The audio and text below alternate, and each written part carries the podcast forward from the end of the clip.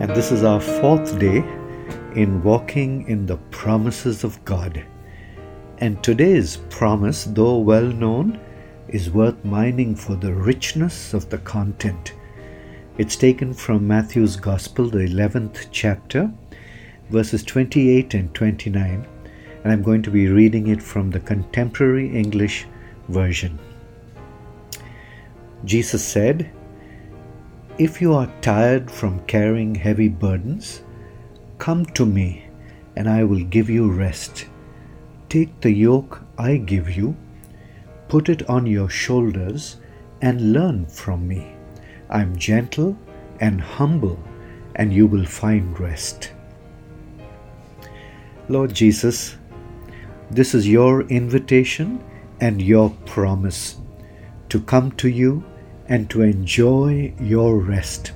A rest, O Lord, that will lift a heavy yoke off of tired shoulders.